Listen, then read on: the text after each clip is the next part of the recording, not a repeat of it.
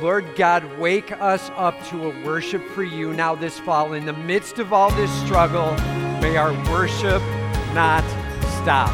And all of God's people said, Amen. Well, it's great to be here with you. Great to be continuing to walk through in a series here. We're in our third week now, walking through this series called Light the Fire.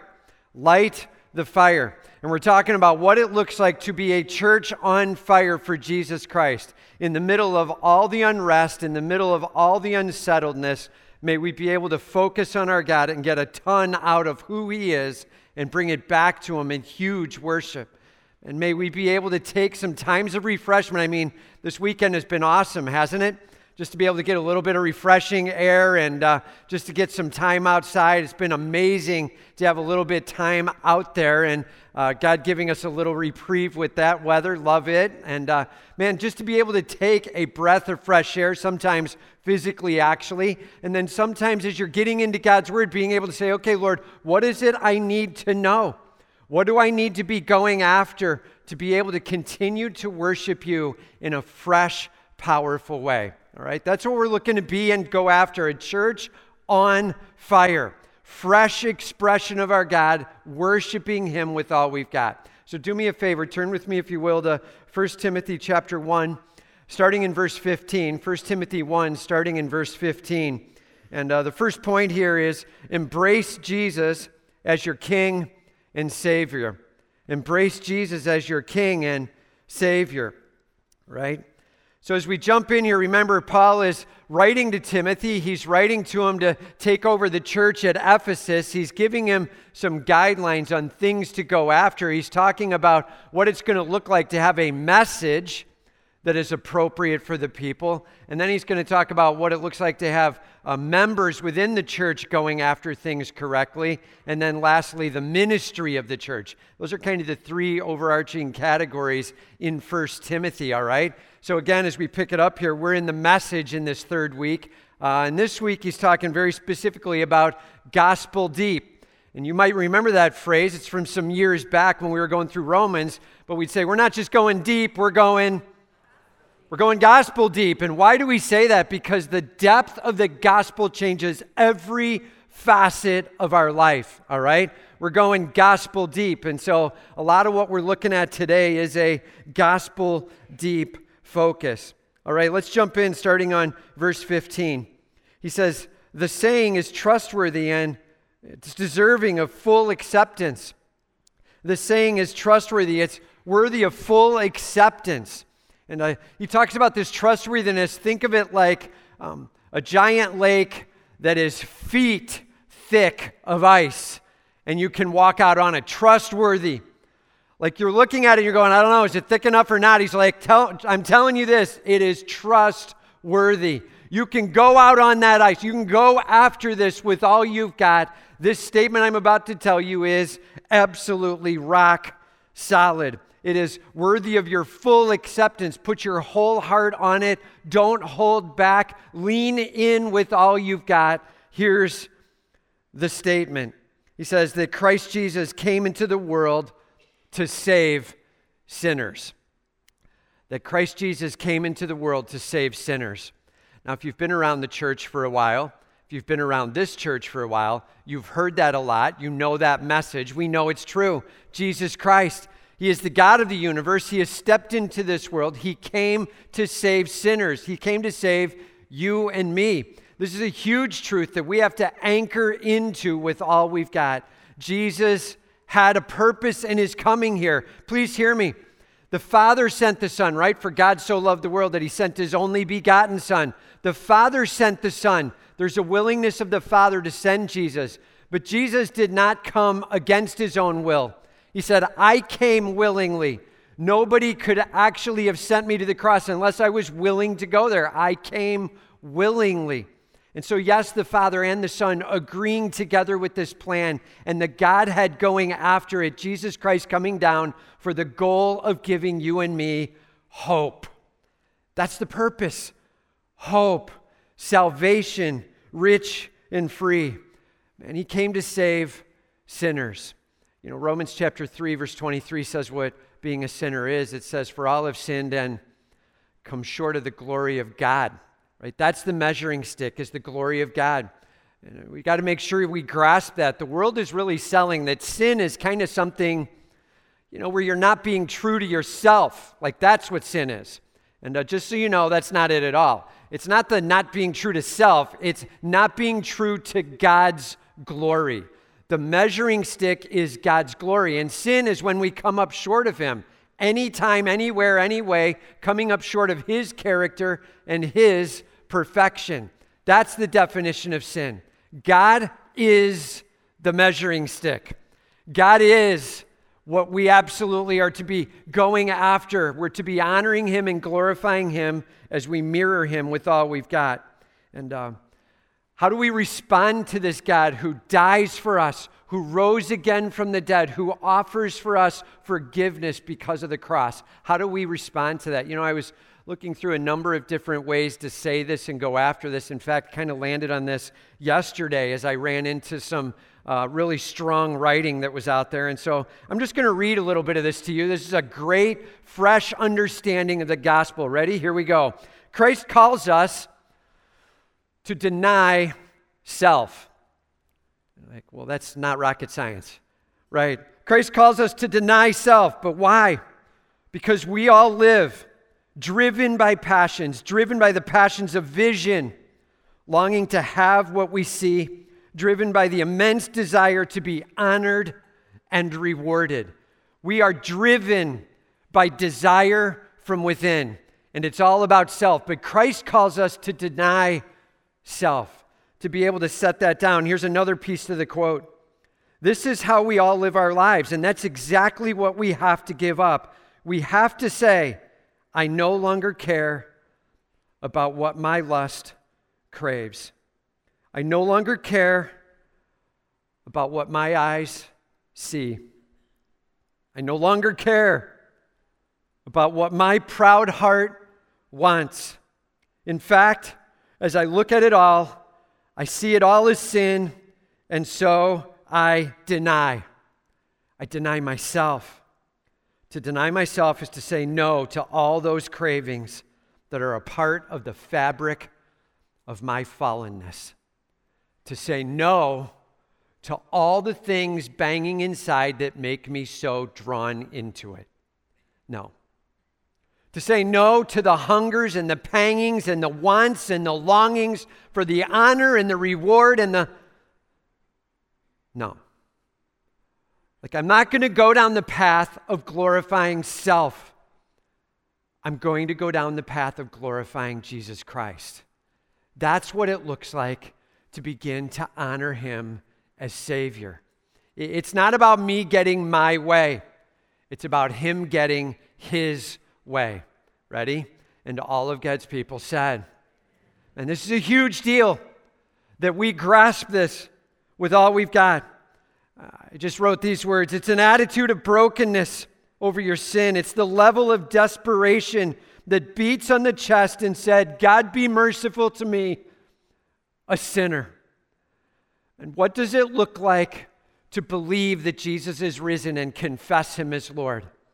That you literally say, I get it. The stuff that's all about me, I'm setting down. The stuff that's all about you, I'm picking up. I get it. I'm denying my, my hungers and my, my pangings and my longings, and I'm looking for you to get all the glory. And, uh, you know, my wife and I were talking a little bit about this yesterday. This is a quote that she uh, actually just saw recently. It says, The gate is narrow and the way is hard that leads to life but it does lead to life. Right? And all too often we get all fired up about the gate is narrow and the way is hard. And then we get this look on our face like, man, it's just so hard. Right? And we leave it there. But dude, that's not the story. The story is this it leads to life and life eternal. Yeah, it's not easy to find it. Yeah, it's difficult to figure out when I'm all about me and I need to set it down. Yes, it's a little bit of a battle inside, but it's time to go after it. The way is narrow, the way is difficult and hard, but know this it leads to eternal life. And all of God's people said, and that's our hope. Jesus Christ died for my sin. It gives me hope that I can set it down and try to be walking with Him and see Him do an amazing work in me. And uh, another statement from my wife yesterday that she read. This is like a collective thing of all of our studies this week, all right? Just getting a little fresh understanding of the gospel. We don't have a sin problem, we have an awe problem. We don't have a sin problem, we have an awe problem. You see, if we look at the sin problem, we're just looking at the end symptom. It's my behavior along, my behavior needs to change. No, that behavior comes from the fact that I have an awe issue. And the problem that I have with my awe is I put it on me. I'm in awe of self. And I want self to be lifted up. And I look for different ways where self can get the glory. But our job is to actually turn it around and put our awe on Jesus Christ. May He get all the glory. Our awe needs to be God centered, not self centered. Man, you listen to all the words being spoken by the world right now, and what is banging and clanging is look to yourself, be true to yourself. Don't deny yourself. Whatever you want, you should get, right? Listen to every one of those words and then say, not that. Right? You got to get this, man. The world is selling a salvation that just means you're true to self. That way is wide and easy, and it leads to destruction. We have a Savior. His name is Jesus Christ. He has died on the cross and He has risen again. Do you know Him? And do you know this Savior? Are you willing to put your awe on Him. Maybe for the first time, willing to say today, I believe He has risen from the dead, and I'm done with celebrating self. I'm on with awe of this God, the one who is absolutely perfect, the one who is stunning in His love, the one who pours on the mercy and He gives me all the hope I could have, Jesus Christ. Man, do you know this Savior? Are you in awe of him? Man, our job is to have a worship of our God that blows us away. Where we can celebrate him, we can kind of crescendo up into it. And uh, we don't have a sin problem, we have an awe problem. We're in awe of ourselves, and, and what just needs to stop. That's our issue. Are you willing to say, It's time for me to figure out what's so awesome about Jesus Christ, and I long to hear of his greatness and his mercy and his love? I'm willing to set down self and go after him. Jesus Christ, he said, I am the door. If anyone enters through me, he will be saved. John 10 9. I am the door, he said. He said, I am the way. No one comes to the Father but by me. John 14 6. He said, There is one mediator between God and man, the man Jesus Christ. In fact, this is 1 Timothy chapter 2, verse 5. We're going to be hitting it next week. Jesus Christ, He is the one mediator, He is the one way, He is the one door, He is our hope. Everybody say, My hope. That's Jesus Christ, man. Don't miss it. He is our Savior and He is taking us away from our sin for an eternity of perfection with Him. Man, I'm telling you this we have hope because we are knowing the one who gives us the way that is narrow, but it leads to life Jesus Christ. He has come to save sinners. It says in Acts chapter 4 verse 12, there is no other name under heaven by which we can be saved. There is no other name by which we can be saved. Do you know Jesus Christ as Savior? And He is our hope. May we look to Him. May we long for Him. May we respond to Him. Maybe you haven't trusted Christ and you're here today and you're just kicking the tires on this church or on the gospel and the Bible and what it has to say. Man, our request Just stop and take a moment to respond to your God, to believe that He is risen from the dead. Literally saying, I understand you are risen from the dead, Jesus. You're alive. This is Romans 10 9. To believe He is risen from the dead. Do you believe that? That Jesus Christ is alive.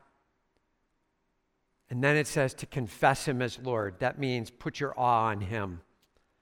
That means be in awe of who He is and let Him have a say in your life.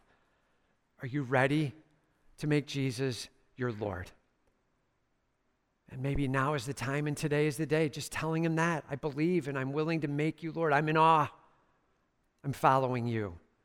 That's what it is to be saved. Jesus died and He rose for sinners that I might have mercy, that you might have mercy he is our hope. And uh, all of God's people said, He said, Hey, just so we're clear, Jesus came to die for sinners. And then he says, Which I'm the foremost of. Paul's like, Dude, I'm not throwing stones at you. I'm not attacking you. I'm telling you, I'm the worst of the sinners. I'm the chief of those sinners. I'm the one who went after Jesus Christ. I'm the one who tried to tear down the church. I'm the one who was destructive and persecuting and no, I'm the chief of all sinners. I'm the foremost. He's like, I'm with you in this. I have a need in this. Then he says, But I received mercy for this reason, that in me, let's just hold right there. But I received mercy because in me, that needs to cause a little bit of shudder in you. Like, really, when you hear somebody say, Hey, I received mercy because I, like, you need to be really cautious of what comes next. We understand this, right? Mercy is something I do not deserve. So the only appropriate statement would be look, I'm receiving mercy because I am such a horrible person. Like, that's the only appropriate answer. And he ends up saying, I receive mercy because in me, as the foremost, Jesus Christ might display his perfect patience as an example. He's like, let me make this clear. I am the worst of the sinners. Why did I receive mercy? Not because I deserve it. I receive mercy because I so don't deserve it. And it's just a great example for everybody else. Paul's like, you know why God gave me mercy? So that everybody else could look over and go, well, he gave that guy mercy. That gives me a little hope. That's what's going on. He's like, I literally get to be that example. I'm the example of hope. Here's the truth about our God there is no sin big enough for your God to forgive you. And all of God's people said, Man, there is no sin big enough. We have hope. Jesus Christ. And Paul's like, I'm telling you, I'm the worst of them and he gave mercy to me. Do you know what that means for you? Good news. He is a forgiver of even the worst of the sin. Hope. Man, we can have mercy, a release of our sin, and a life in Jesus Christ. He says he's an example to those who were to believe in him for eternal life. To those who were to believe in him for eternal life. Notice he does not say, and he was an example for everyone. He doesn't say that. Why doesn't he say that? Because if you're not paying attention to what Paul is saying, and if you don't care where Paul is going, if your goal isn't shifting your awe off of self and onto the God of the universe, then what he says next is ludicrous. When he says, Hey, I'm just telling you, I have this worship in me and I have eternal life hope. And so now I'm an example of the mercy and the forgiveness of sin. And the world says, you don't need forgiveness. We got a new dictionary. We just define what sin is and isn't anymore, and now I'm free. And so I don't need a Savior. Everybody say that's a terrible plan.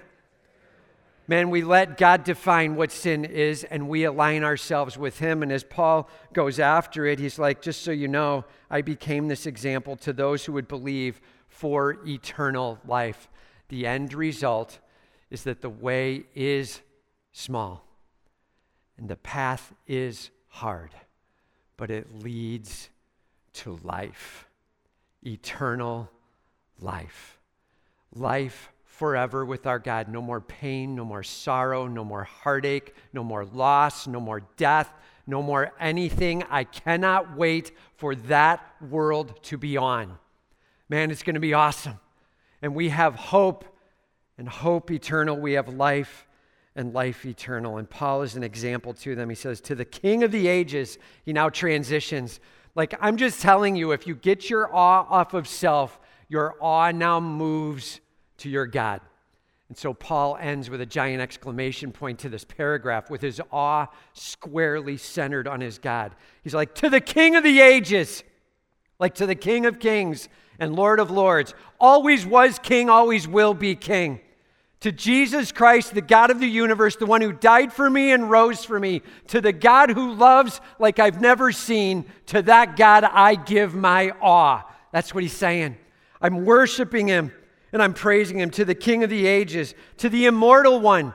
He cannot and he will not ever cease to exist.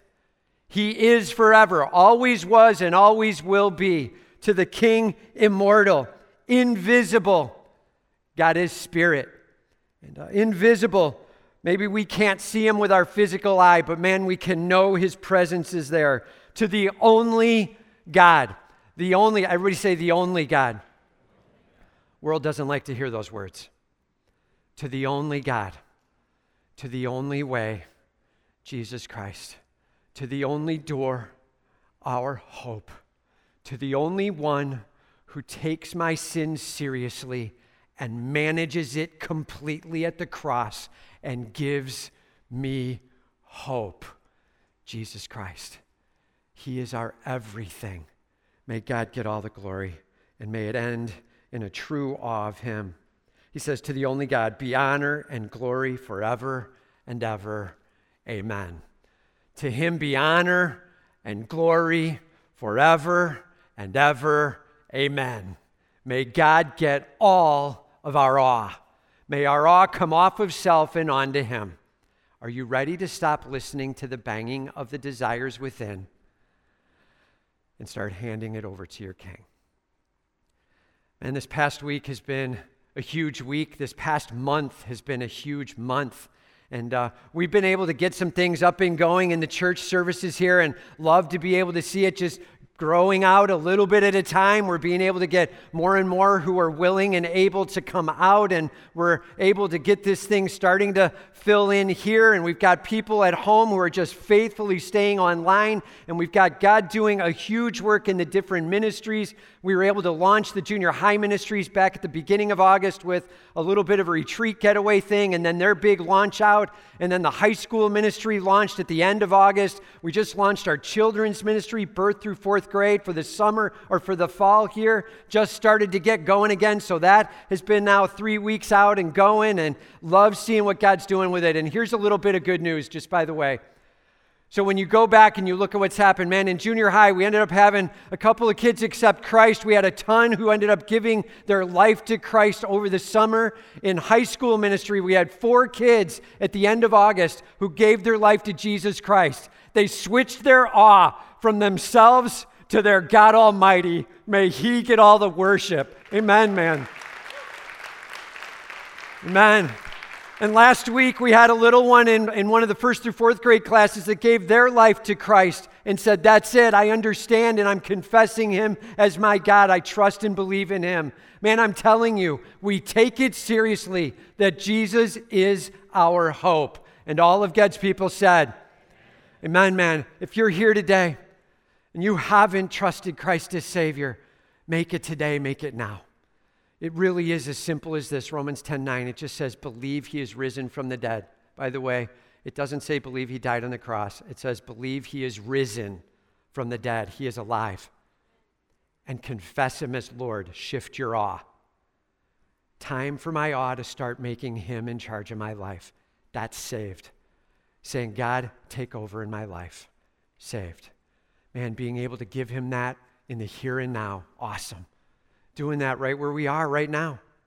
And maybe you're here today and you are already saved, making sure that that awe is polished a little bit. You know what I'm saying? It's easy for us to get used to all of a sudden we're kind of getting a little bent about me and making it about my thing and my think. And uh, maybe you got on Facebook and you saw something and they had a position, and you're certain your position is world altering. And you're like, I'm going to share everyone and everything and everywhere what I believe about. And, and all of a sudden, we start to get amped about our positions and we start asserting our thinks. And all of a sudden, this world becomes a world we hope to influence for ourselves. Be careful with that. May God get all the glory as we shift our awe to Him. And may every woeful moment in this broken world drop us to our knees and say, Come, Lord Jesus, come quickly. And all of God's people said, Huge, man. Jesus Christ, He is our hope, He is our salvation. Point number two take sin seriously, take worship seriously. Take sin seriously, take worship seriously. Look, if I'm going to get my awe right with my God, then I'm going to take sin and worship very seriously. Here we go. He says, This charge I entrust to you, Timothy, my child in accordance with the prophecies previously made about you. This charge I entrust to you that you already heard in prophecies made to you. Like there were some of the apostles that laid hands on Timothy, and in the midst of doing that, there, were words, there were words shared words about his preach ability, words about his shepherding ability, words about the gifting that the Holy Spirit was giving him. And as he had those gifts, he could now reach into the church and make an impact. And Paul's like, I entrust you, Timothy, use those gifts of the Holy Spirit. Go after it in a huge way. May the prophecies that were said about you now rock that Ephesus community, the church at Ephesus. He's like, that by them you may wage the good war. That by them you may wage the good war. Please don't miss this. Church, it is so much more than a social club. Church, it is so much more than a place to hang out. Church, it is a battleground, it is a war zone. And man, as we come together, please hear me on this. We are more than a sporting event. We are more than a concert. This is more than an entertainment. This is our awe being placed on our God. And all of God's people said, Man, don't miss it. This war is being had for your worship, and it's being called to put it on self, to define church as nothing more than a self entertainment moment. That's not what this is. This is a battle, a battle for souls, a battle for worship, a battle for Jesus Christ to get what he rightly deserves. Are you in? Are you willing to fight this battle? Are you willing to worship with all you've got? Are you willing to recognize that inside this church there is a level of protection? God doing something we don't even understand. As He works with this body, as He protects us, as He grows us, as He shapes us, there is something that's going on in the supernatural thing called the church. And He's like, I'm telling you, this is a war and it is warfare and your heart will be dragged apart by the words of the world. Are you willing to respond and step in? Paul saying to Timothy, Get ready. This is a war, and we need to go after it wholeheartedly and aggressively. He says, holding fast, holding fast your faith and a good conscience. Holding fast your faith and a good conscience. And these two words here, really big deal for the character of what it looks like to go after spiritual war. Now, Ephesians 6 talks about the, the weapons or even the methods, if you want to say it that way, of war, where it talks about the, the sword of salvation or the helmet of salvation and the sword of the Spirit and the shield of faith and right, all these different pieces. And, and, and, so you have Ephesians 6 making clear the steps or the methods, the weapons of war. But this is the character of war your faith and your good conscience. And man, they are directly tied together your faith and your good conscience. And just a quick definition faith, this is where your belief in Jesus, your belief that he is risen from the dead, your belief that he is God Almighty, your faith that you're in and worshiping him, and your good conscience. You're staying morally aligned, biblically aligned with God's word.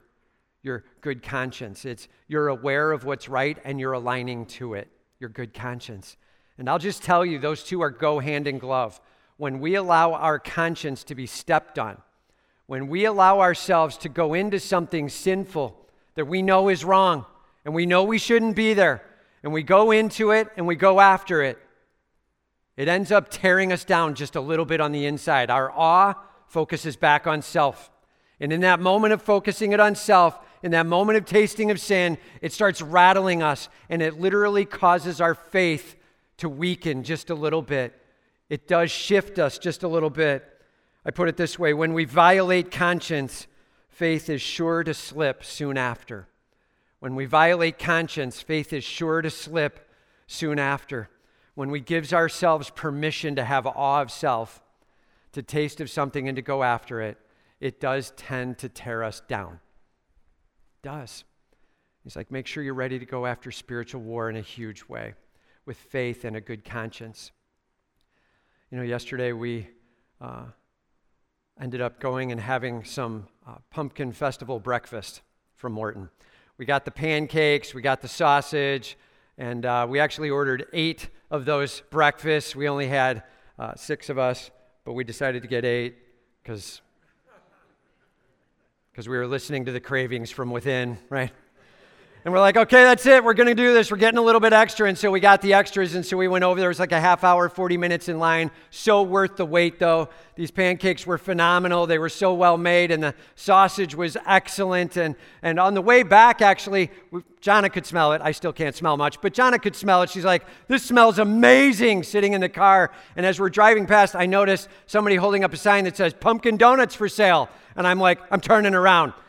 And she's like, Seriously? And I'm like, We're turning around, baby. So we turned around, went back, and I bought some pumpkin donuts, brought those in the car as well. We went back home. We're texting the kids. It's on, man. See you at the house. They're coming over to the house. We got the stuff all set up. Set up. We end up sitting down to breakfast. They ended up not giving you the two pancakes and sausage, they gave you four pancakes and two sausage per meal, which was unbelievable. So you pour this on and you start eating, and you cannot stop and it is just unbelievable. I keep eating all the way to the end. I end up getting through all of that, and I reach for a pumpkin donut. And I start eating that, and I'm like, this is amazing. The texture is so perfect. Remember, I can't taste much, but the texture, unbelievable. And so I'm eating the donut, and then I had a second donut. And then a little bit later, I had a third donut. And then I didn't feel so good. when you don't listen to your conscience, you do have a weaker thing that comes next. And the rest of the day, I was just a little bit off. Now, I've been doing kind of a low carb diet anyway.